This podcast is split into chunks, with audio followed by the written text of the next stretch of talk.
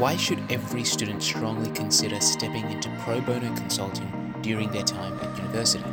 What inspired you to grow your leadership capabilities and become the president of the Global Consulting Group at UNSW? What system do you continue to use in your life to make the best decisions possible and manage your time between commitments? In this episode, we talk to Max Luker, who is currently an undergraduate consultant at E3 Advisory and is a student at UNSW studying civil engineering and commerce. Max has already started building his professional brand, having interned previously at KPMG and Sydney Water. Additionally, he is the current president of Global Consulting Group at UNSW that strongly focuses on empowering charities and not for profits to grow their inspiring vision and social impact. We discussed a range of topics that include three high value traits of a future leader, why students should think about the benefits of pro bono consulting as early as possible, feedback from his internships, and one of the best books he's read in his life. This is the Brightness Unleashed podcast. Enjoy. Hey, Max, thank you so much for joining us on the Brightness Unleashed podcast this afternoon. First off, I just want to ask you about your motivation to maximize your leadership potential by becoming the president of Global Consulting Group, and that's one of the pro bono consulting societies at the University of New South Wales.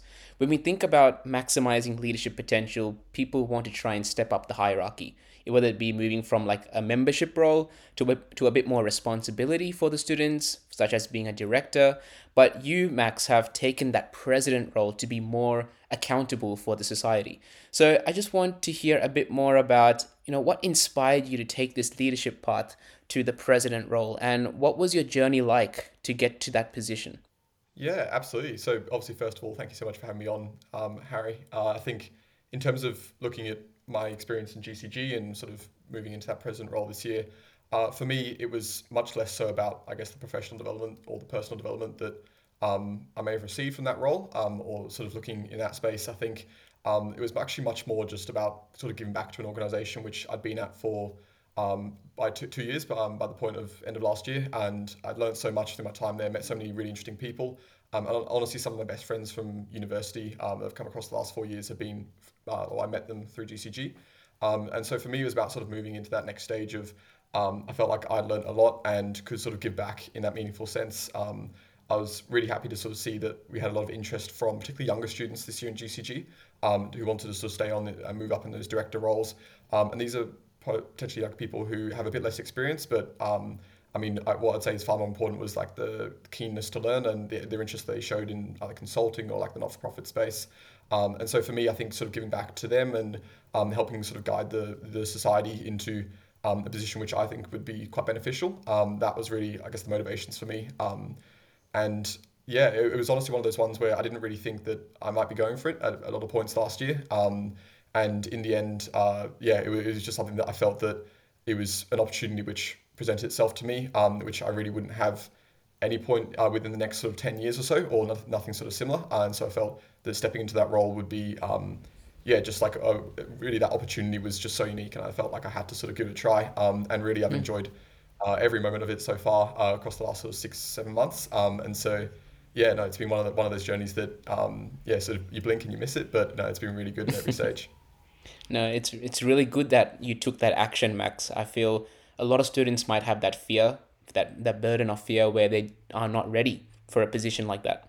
And you, Max, I really do respect that you're able to take that president role and be in charge of the mission, the vision of GCG. And it's doing remarkable work. I was there when I was a project manager, and it's really good to be involved and provide that positive difference to others. And I just want to know, Max, like, did you have a like a vision or imagination of you being the president and looking after the society before you applied? Like, did you have like a thought process behind it or you just said this is my chance let's see what happens how did that work yeah it, it was definitely one of those ones where i didn't apply sort of not thinking about what i might want to sort of see in the role um, but it was definitely um, probably a bit more last minute than most people might expect and it was sort of maybe three days before i sent in my initial application um, was when I sort of sat down and just thought, okay, so if I were to do this, what would it, what would it look like? Um, and honestly, after sort of an hour or so of just sort of mapping that out and having a bit of a think and chatting to a few of my close friends as well, um, I was like, okay, I can see myself actually applying for this. And um, I think the vision that I sort of came away with was um, I really wanted GCG to be a place where people might join for a variety of reasons. I think sort of the top three that I sort of saw it might be like to make friends, to make a positive social impact, or to develop yourself professionally um, in that consulting space. Um, but what I really wanted to sort of see as an outcome was that people would just stay on um, after sort of after making after joining initially um, would stay on because of all the positive experiences that came out of. So like they would meet a lot of like-minded individuals who they really got along with well, a very welcoming culture where everyone sort of felt that they would have a place, um, and also somewhere where people felt that there was continually something more to be gained by staying in GCG. Um, so yeah, it was, it was, one of those ones where it does sound like very very high level. But I guess myself, having been there over the last two years, I was like, okay, I definitely felt that I'd experienced it. And there were several points where, um, uh, towards the end of a role, whether it had been project consultant or project manager, where I sort of had that sort of thought process to myself, like, oh, am I going to stay on at GCG? And it would always come back to, yeah, I am. Um, it's going to be another six months or another year or something. Um, just because, yeah, I couldn't quite bring myself to leave at that stage, and I was just enjoying it so much. So um, I wanted to try and make sure that we're fostering that environment for as many people as possible. Um, and yeah, it, it really wasn't something I'm like, okay, we want to run you know X number of events. I really want to um, you know increase partnership funding or stuff like that. I think for me it was a lot more about the people who are on the ground who are dedicating their time to the social cause. I really want them to basically enjoy that experience as much as they can, um, even if there's a few different categories or a few different areas that people look for out of the experience. I want to make sure we cater um, to as many of those as we can and as well as we can. That's really that's really interesting to hear, and um, I think you have observed a lot from your time at the very beginning of GCG. You probably looked up to the directors and president at the time, and now that you're there and you've been there for quite a while now, your loyalty and your you know your your attachment to the student community is so powerful. So coming to that, in terms of the elements of a successful leader, and we've asked this to previous guests as well, um, because you, Max, have kind of seen and observed and learned from the previous president, previous directors, or exec team how they function the society. We were just wondering, uh, from your own words, Max, what what are some of the most important elements of a successful leader in a student society to make sure that you're providing that energy for the student community and you really want to provide an impact with purpose? Have you defined what are some of the most important elements of any future leader, especially being like a president of society? Yeah, I think I think for myself, there's probably three main components, which I think you're already touching on, to be honest, Harry. Um, and one of those first ones is just like sort of in the energy and the passion. Like you really have to want that role. Um, probably best if you want it for more selfless reasons as well. I'd say for that wider purpose. Um, but just having the the passion for what the organization does and really bringing that to um, every aspect of the work that you're doing there. Um, I think that's really really important. And basically, if you bring that passion from from the top, you really do hope it sort of trickle down, trickles down as well. Um, and that that sort of energy is brought from every single layer and every individual within an organization. I'd say the second one is basically, uh, in particular, I think this is very a bit unique to student organizations, to be honest, but um, it's a time where people who may not have that much experience in their career can sort of try something new. And like if you go into a graduate role, um, realistically, you know, you might, you might make manager or something um, in like five years. And from there, that's when you can sort of um, sort of shake things up a bit, uh, challenge the status quo a bit more. Um, but at the start, it's very much like you sort of you're doing what you're told for the most part. Um, and so I think being in a student organization is something at university where you can yeah make a change. You can try something new um, and sort of see how how it works out. And honestly if it if it fails if it doesn't go well um, then like the amount that you'll learn from that is just so much more than if you didn't take that risk in the first place. Um, so i think you know obviously within reason but allowing people to basically challenge things to take risks um, to be brave in you know the events or the, like um, yeah the type of work that they want to be doing i think that's something that is really really important and i think the last one is just um, again, sort of leading down to leading back to um, leading from the top is uh, you just yeah you have to lead by example. Um, so never look to sort of delegate something to someone if you wouldn't be happy to do it yourself. Um, obviously, I think most of like the people who sort of go towards those leadership positions in society, they may have been there before, um, and so there's no question that they can that they themselves can get the job done. But it's really about giving that opportunity to more and more people, passing down that knowledge, um, being there to support and sort of step in and um, being like if needed, but always allowing people to, um, yeah, basically not giving them work that you wouldn't be happy to do yourself um, or haven't done yourself in the past. Um, I don't know if that that makes sense, but I think mm. those are sort of three areas that I try to hold close to me um, in my role, and uh, I, I, hope I'm doing an all right job of that uh, so far. Yeah. Well, from what I've heard so far about GCG, your role model features uh, really resonate across the entire society. From my previous chat with Jack, and looking at how GCG has really formed its brand equity, uh, it seems that you've been doing a fantastic job, Max. And I think it's just your role model etiquette and being able to share that energy, as you said, really resonate and show that zest for others or that enthusiasm for others. Why am I here? What purpose am I here to drive? Um, why am I even being involved with like you know all these charities NFPs in the first place? Because a lot of students might just apply just for the experience and then get out, right? But uh, you're right in terms of leading by example. And one of those examples could just be having a defined purpose and saying, yes, I really want to create change for the better. And not just any change, but it's all about that long term growth for all of these charities or um, uh, NFPs that really want a strategy being built for them. Um, so that's really great that you share those three elements, um, Max. Thank you for sharing that. Um, I want to kind of take this into another path, but from the student's perspective where a lot of students might not be taking advantage of pro bono consulting within university, not just for UNSW, but across all domestic universities that have a consulting society. Um, we always talk about skill building, practical experience with all of these NFPs, as mentioned earlier. Um, and I just want to know like if there's any projects that if you want to share on this podcast, go for it. If there's any particular project that really resonated with you during your time at GCG that you'd like to share to our students to kind of motivate them to really enter this type of work, um, to kind of you know really be interested in pro bono work. Do you have any project or any advice for students to enter this field of pro bono consulting? Yeah, I'll sort of I'll, I'll take a bit of a step back to be honest because um, I think there's there's obviously several um, hmm. fantastic uh, pro bono consulting societies or consulting societies um, at UNSW alone, but I mean I can't imagine how many there would be or how many different branches across um, all Australian domestic universities. So I think it's yeah I, from a student perspective I'd say it's definitely something that if you have that opportunity um, you can always look to um, yeah basically take that opportunity. I think honestly, even if you're not too sure what consulting is, um, or even if you're sure and you're like, that's 100% not a career path for me, um, there's just so many transferable skills that sort of come across um, if you're looking from that professional sense that like they're, they're going to be useful across like such a broad range of, of work and sort of industries and sectors as well. Um, so honestly, it's one of those ones where um, you sort of you might not be too sure what it is at the start, um, but as you go, it, it, like there's so many different aspects of consulting that you'll find something that resonates with you. Um, you'll find a skill that you didn't realize was was a skill you might need, or like that you identified as a weakness before, and you just find yourself developing. Um, and so I think that's really just a very a very positive reason for uh, joining um, a pro bono consulting society or a student consulting club um, at uni, just from the professional sense. Um, obviously, the, the ones I've talked about before um, from the personal sort of growth sense, just being able to work with not for profits and um, yeah, just basically having that tangible social impact that you sort of walk away from where you, are through your four years of university or however long you're there studying. Um, you obviously learn a lot, but you can say, yeah, I actually made some tangible change as well. Um, and then just from the social side as well, um, like myself, I started uni in 2020. Uh, we went through basically two and a half years of lockdown almost. Um, but being in the societies was something that um, really made my uni experience really, really positive from a socials perspective.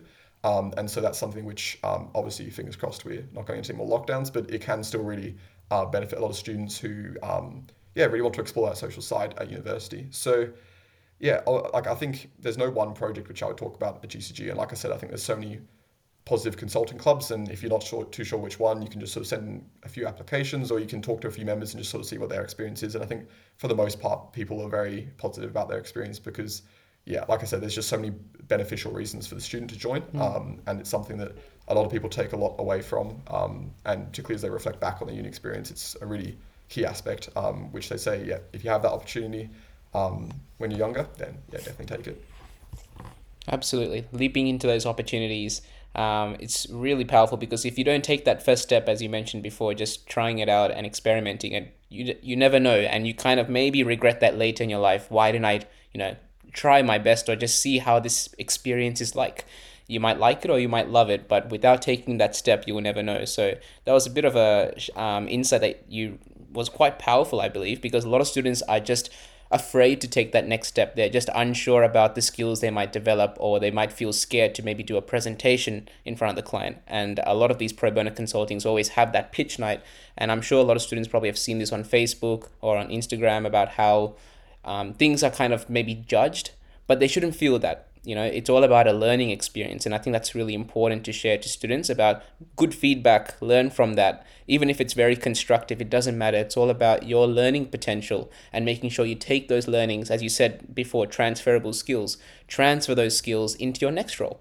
Um, that's the journey of you know career building and skill development. So it's really awesome that you mentioned that, Max. And as a follow up to that, when you first joined university in 2020 um, did you already know people about uh, about their experience in pro bono consulting, or you just discovered it all of a sudden? How did you work your way into that path? Maybe some students might not know students at university, or they have to figure it out on their own. How did how did it work for you? Yeah, so I actually joined GCG in my second year. Um, that's when I joined as a project consultant. So I didn't actually know anything about GCG until quite towards the back end of my final term in my first year of university. Um, pretty much what happened was I think it started sort of midway through my first year. Um, a friend of mine sent me um, a, a, like a, a, notice for a case competition, um, and it was with the engineering society, and, and she was like, "Oh, let, us let's, let's do this together." Um, and honestly, it is probably pretty far away from it. Well, it's very far away from not-for-profit consulting, um, and it was very much on the engineering side. We are actually working for um, uh, Transurban in that stage, or the competition was for Transurban. and so, but that that whole experience was actually something that um, really stood out to me because up until then, um, from a civil engineering perspective, there were like, oh, there are two uh, career pathways. You're either working in design or you're working in construction on site. Um, and for me, it was sort of about discovering, I guess, this third element and this this opportunity where um, I could sort of look to utilize like problem solving skills, um, but maybe not in those more traditional roles, um, which I, I'd been told about before was sort of the only opportunity. Um, so from there, I actually did a program um, called ACE, which the Engineering Society was doing, which was pretty much just very much introduction, fundamental skills of consulting, uh, train you up. Um, and one member uh, who actually joined as um, sort of like a panelist actually to one of the ACE workshops is actually at GCG headquarters. Um, so he graduated a few years ago. Um, and after talking to him, he was he recommended that I apply for GCG, and I think the rest is pretty much um, yeah, rest is history almost. Um, I sort of yeah, he, he gave me the spiel, and I was like, that sounds really interesting. Um, I feel like that's something that I would really enjoy next year. Um, and yeah, uh, sent in an application and was fortunate enough to receive that um, opportunity. That, that's fantastic that, you know, sometimes these open connections with other people, like for example, your friend pulling you into a case competition for the very first time, you kind of build that inspiration, I guess, to be like, oh, this is seems pretty interesting. Let's see what else is there on campus that involves consulting. I guess it's kind of following that path, right? Um, and we, we always hear about these other pro bono consulting societies, and I don't feel there's ever a competition, uh, like, you know, 180 degrees, business one, all that. I think it's all about working together um, and really building skills for the future. Um, when we talk about this future leadership program um, that a lot of universities tend to do through workshops or seminars, consulting, pro bono consulting, is a great platform for a lot of our students. And um, I think a lot of students who are listening to this podcast should really think about doing at some point in their uni life. Um, as you said before, it's really good to kind of enter these experiences, have a go at it, and it's all about those transferable skills in problem solving, communication, storytelling, presenting. These skills can be used pretty much nearly in every industry where you need to build that, you know, professional acumen or professional capabilities. So you're absolutely right, Max. Um, that's something that we should really um, develop. And students who might not know anyone at any universities, let's say they go to UNSW and they don't know anyone, um, it's really important for them to just stay posted on the Facebook group, right? Is there a particular Facebook group with all the societies or to stay updated for anyone? For any first year student who might not know where to find societies, do you know if there's any social group or anything? Yeah, I think uh, I'm, I'm sure there's a few sort of of groupings, and I know there's like a mm. UNSW Facebook group for every year. But I think honestly, the one that is by far the most active, and which I know every society out there will, will be hitting, um, mm. is UNSW discussion group. I think that's yeah a pretty pretty well known one on Facebook. Yep. Um, but yeah, I, I think it, it is something that we might have to like societies in general might have to sort of think about um, in the future because I know um, that yeah, more and more students sort of are less inclined to use Facebook and like perhaps only use Facebook for uni or that purpose. But mm. um, yeah, I think UNSW discussion group is is a good starting point. But yeah. yeah, it's sort of on us to be able to reach people as well. I think. Yeah, definitely. Like I know before we started this episode, you mentioned that the the influx rate of students coming in for their cycles has been going really well. As long as those those you know those KPIs that you're targeting every cycle meets your expectation, that is fantastic. And just making sure a lot of the first year students who are aware of what the pro bono consulting opportunities are like, that would be absolutely fantastic because I was kind of guilty of that. In first year, I didn't know anything about pro bono consulting until second or third year, actually. I didn't actively look out or really connect with as many people because I didn't really know a lot of people at the very beginning of my uni experience. Slowly entering competitions, I got to meet new friends. They told me about all these consulting societies, and I'm like, fantastic opportunity to work with a real client, great team, and a project leader at the time. So that is absolutely fantastic, and I hope our current listeners take some of your advice about that, how to join. Um, I want to kind of now shift the path into your internship experience.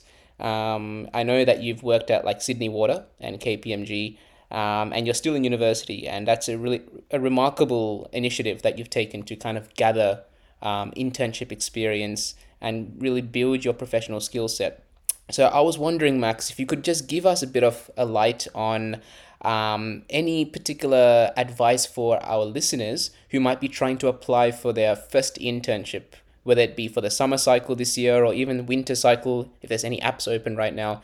Do you have any favorable advice that has helped you land those internships that can help our listeners? Yeah, so it's, it's an interesting question. Um, and I was actually, uh, at some point, I think it was midway through last year, um, I was, a society actually asked me to, um, for like, it was like a panel night, um, basically advice for student applications. Um, and I remember the first two sort of panelists, like um, when they were giving their um, like initial sort of career progression and sort of how how it sort of came about from their job. Um, it was very much like, oh, this was sort of like the first company I applied for, and I, and I got this role, and you know I've enjoyed it ever since, and X Y Z.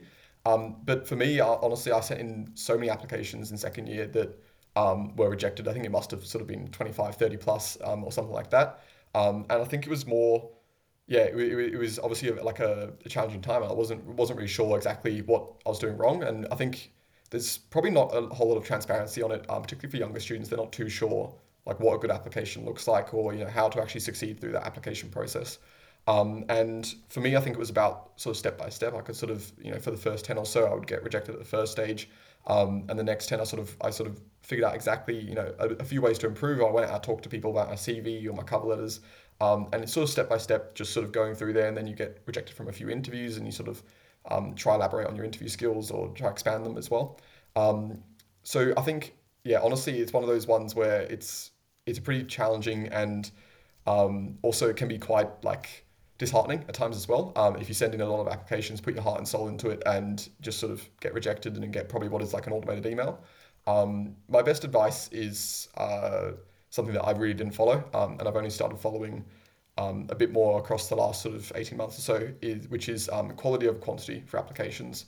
Um, so there's obviously so many companies out there, so many posts on LinkedIn, like, oh, they're hiring X, Y, like this intern or like this summer internship. Um, really just have like a good think about the organization that you want to apply for, the team, have like properly dedicate that time to writing like application questions, your cover letter, um, and making sure that you're well prepared for the interview because um, yeah, this way you're like you, will be able to learn much more um, about yourself and um, I guess you sort of figure out your motivations for a certain role on the way, or sort of work out which career paths aren't right for you.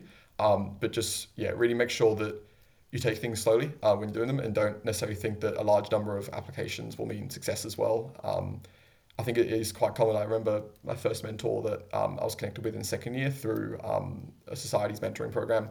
Um, he said that yeah, when he was in final year, he was panicking at times as well, and he had like a spreadsheet of like 150 or 200 companies um, and he only got sort of like 10 interviews and then finally got one role. Um, and I think it is quite a common experience that people aren't really sure and they sort of make the same mistakes. Um, and it just gets more and more disheartening. So 100% um, quality over quantity in terms of applications.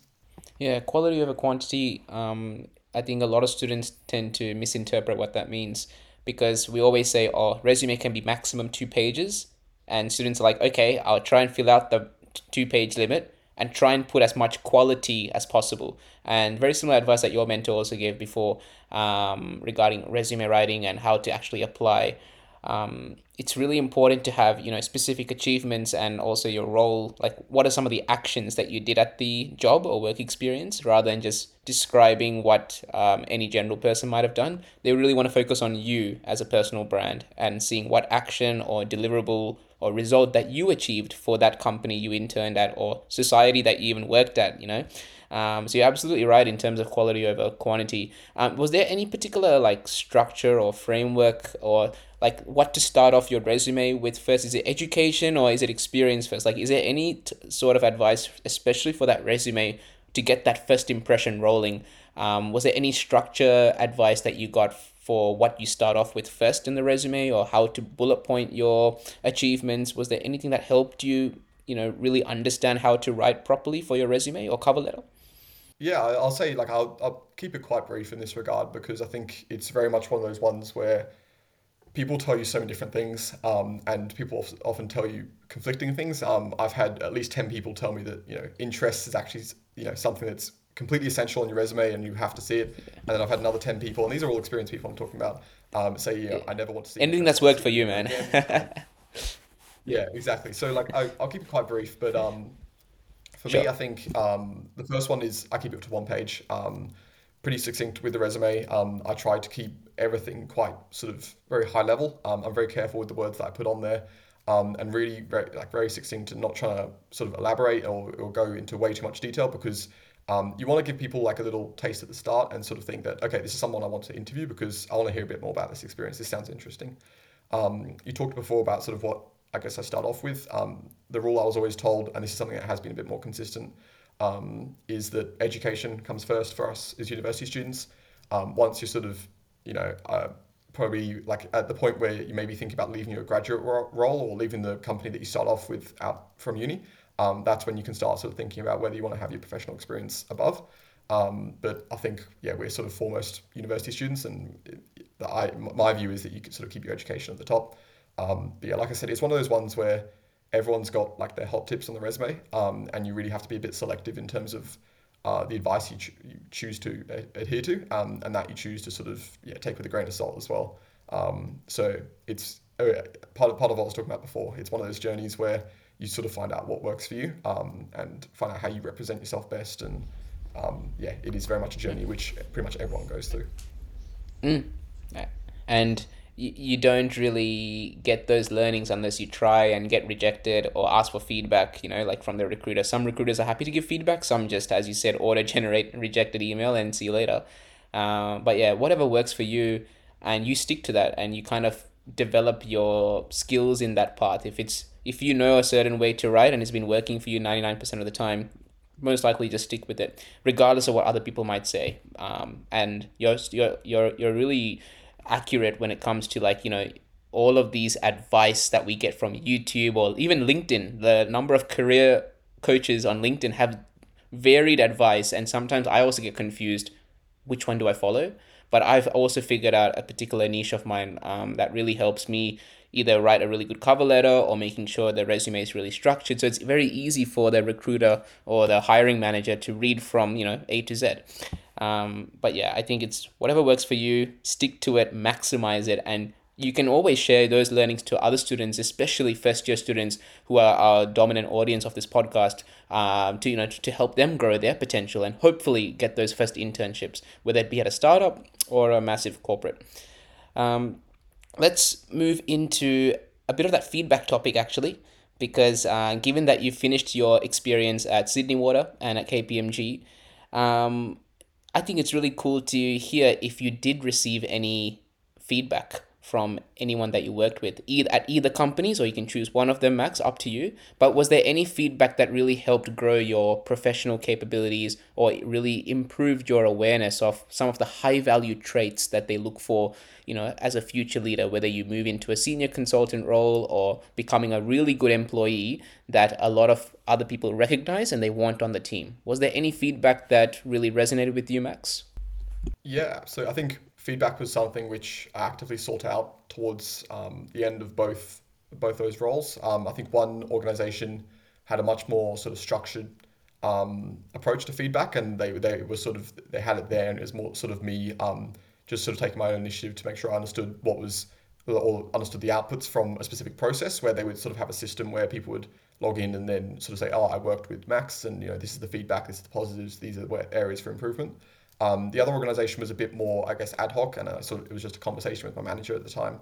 Um, but I think, yeah, the, uh, sort of coming away from those um, ones, I think uh, a sort of area is obviously like the amount of technical skills that people um, are always like, oh, this is super, super important in the role. And it wasn't sort of feedback in the sense of like, oh, we expected you to have this technical skill. Um, but it was more like, oh, this, like, you know, you, we were sort of, um, like in this in this project or uh, for this task, um, you know, this is sort of in this technical skill area, and we could see that, um, you know, while whilst you may have had a bit of experience here, um, it's something you can look to further develop, um, or like you know, this seemed to be a technical skill which would have helped you a bit more with this task um, if you'd known, yeah, how to use this software or sort of known how to use this technique as well.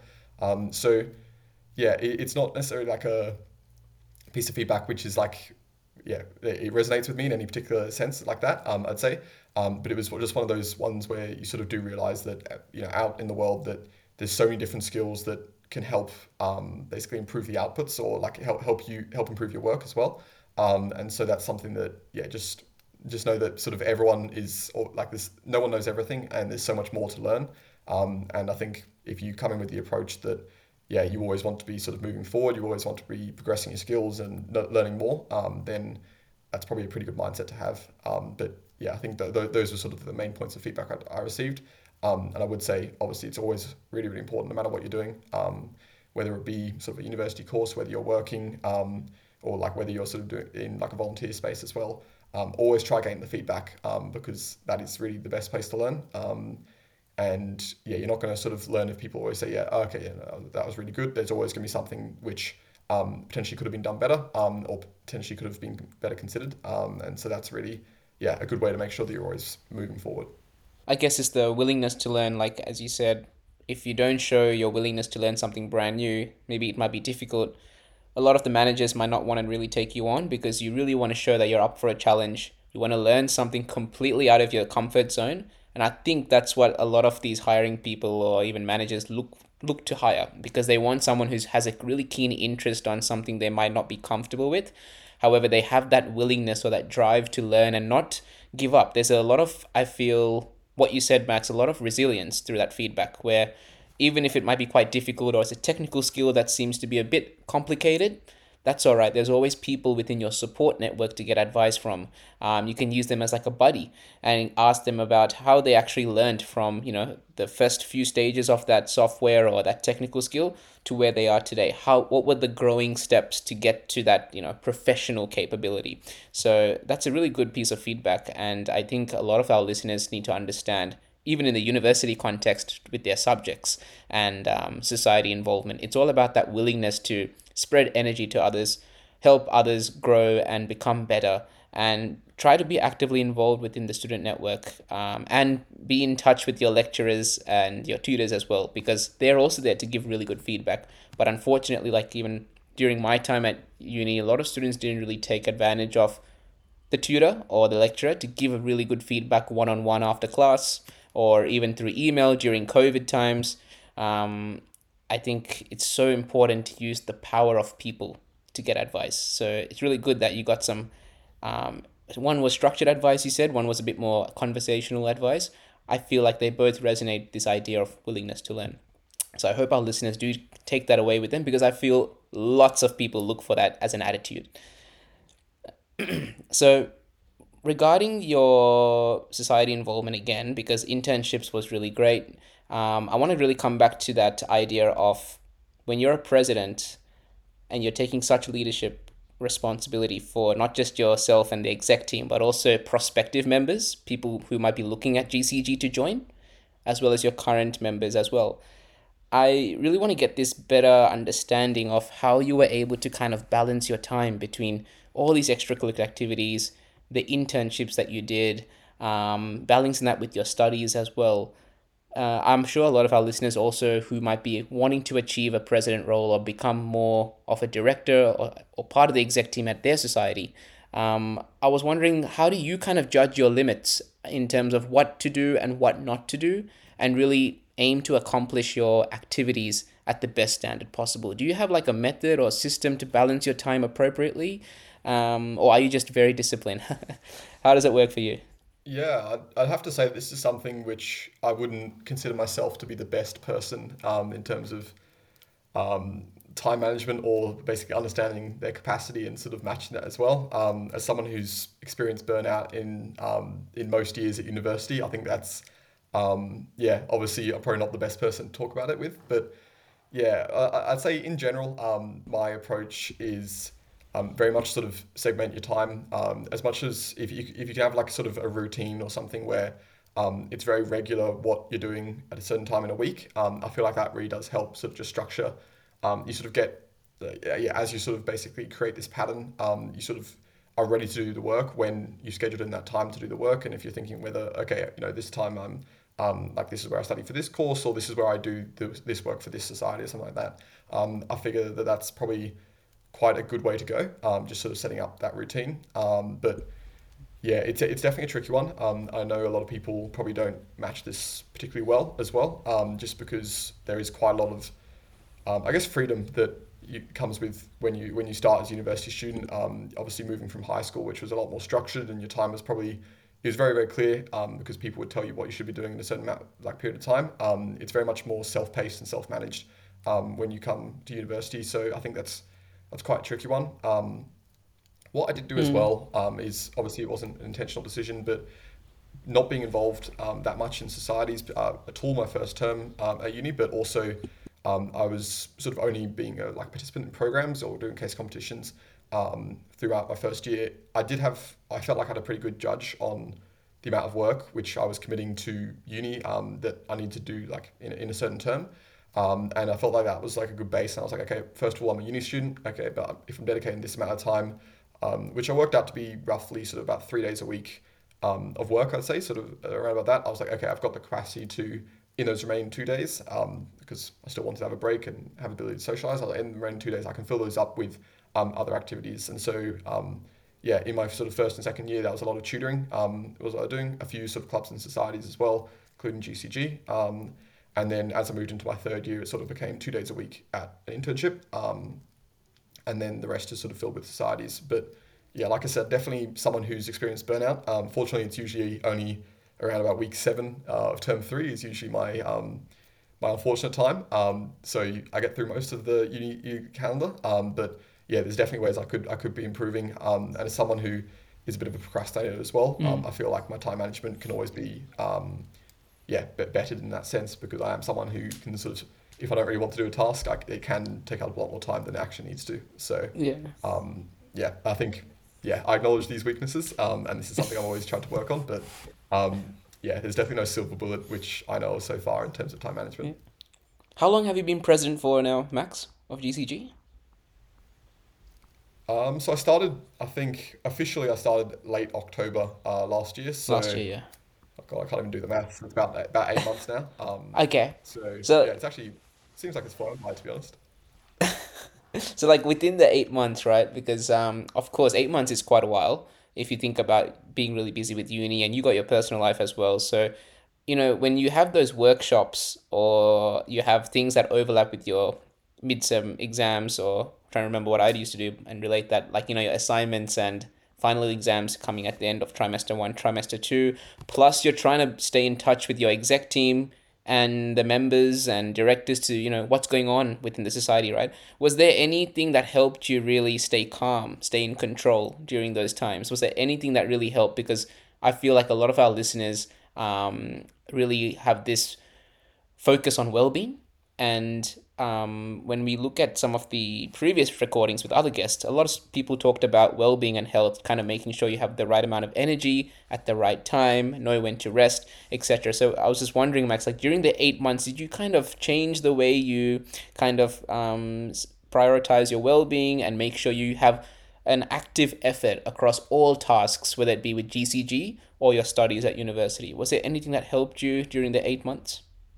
Yeah, so I think um, yeah, I'll, I'll, I'll take a step back a bit actually, and I'll say that um, obviously having done sure. quite a lot of society work, um, what I really wanted to bring this year at GCG, um, and I remember I was saying at a director induction, um, was just making sure that as an organization, um, we had our priorities straight and um, obviously that everyone, um, I, I, I, pretty, much said to everyone here, um, your priorities number one and two should be um, like yeah, your own mental and physical health, and then that of like your close friends and your family as well.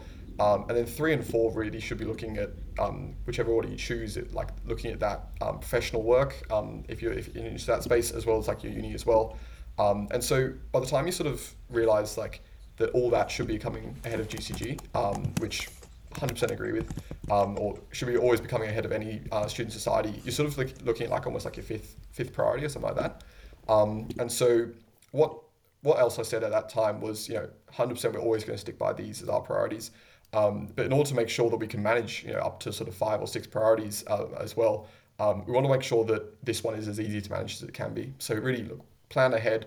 Um, we are, I'd say, obviously, as being quite a small organization, um, it's not like we have an event every second week, uh, and so we're quite.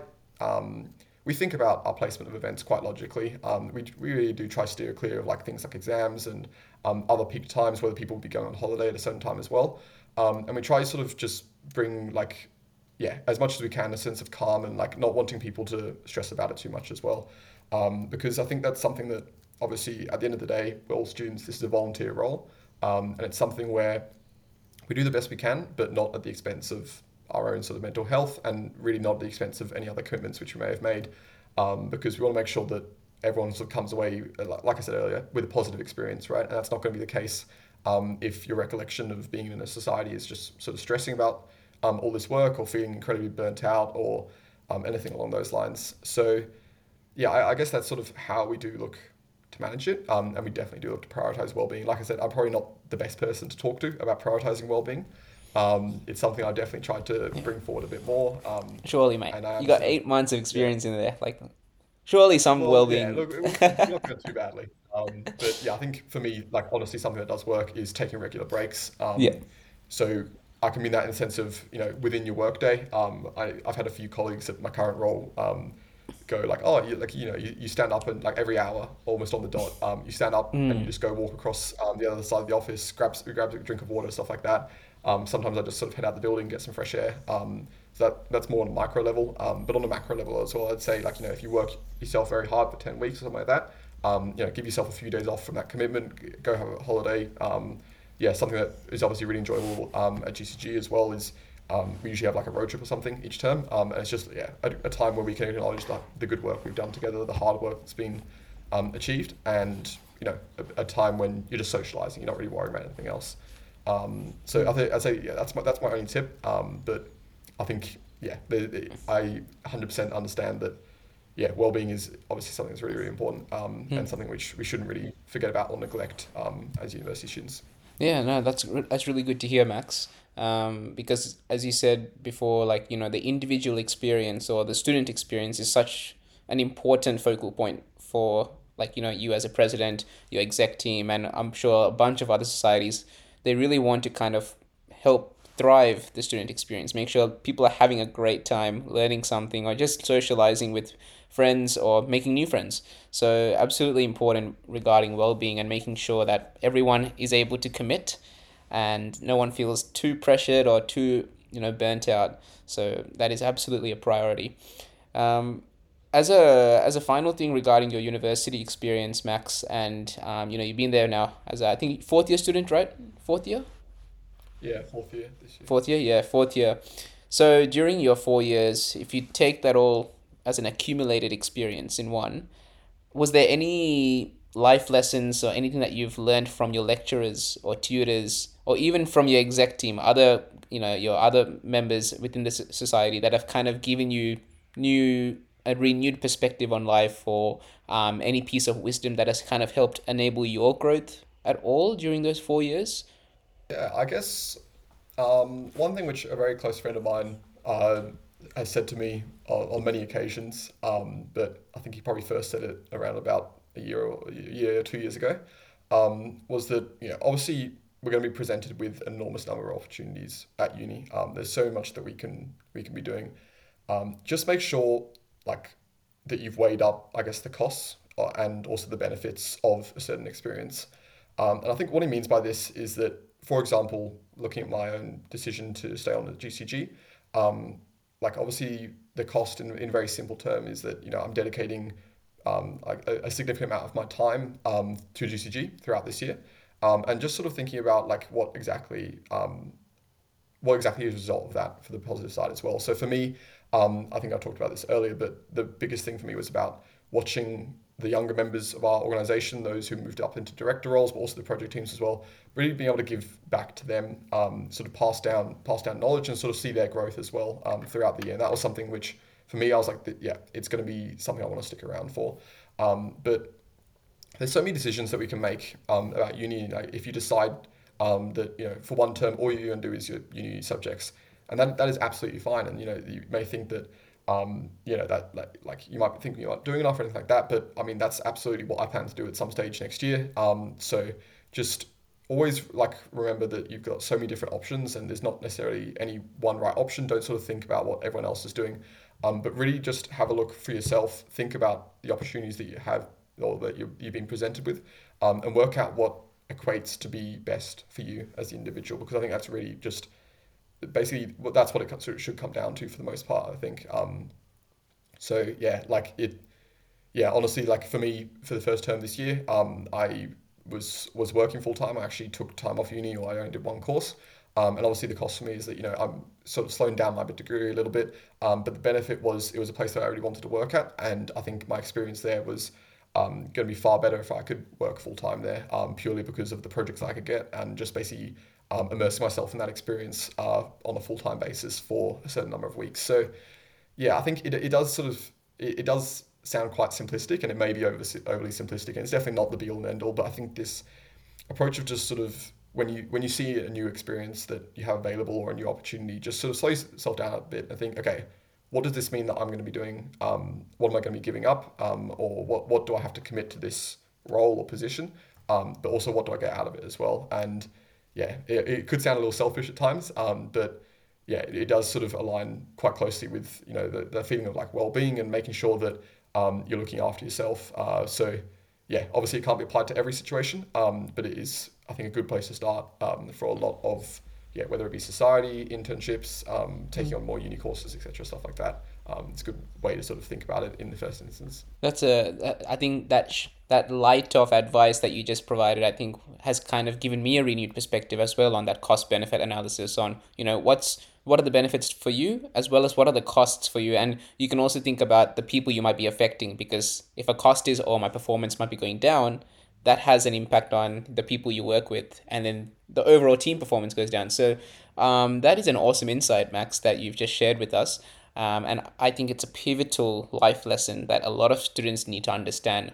Kind of weigh the costs and the benefits before you leap into an opportunity. And we coming back to what we just said at the very beginning about why you, you know, were inspired to take on the president role. You kind of assessed the situation from what I heard. You kind of figured that this is a change that I want to make to GCG and you really want to impact the students and the whole community about you know the purpose the brand the mission that you're here to achieve. So I love that little bit of that risk assessment kind of going through like, you know, this is what I want to do.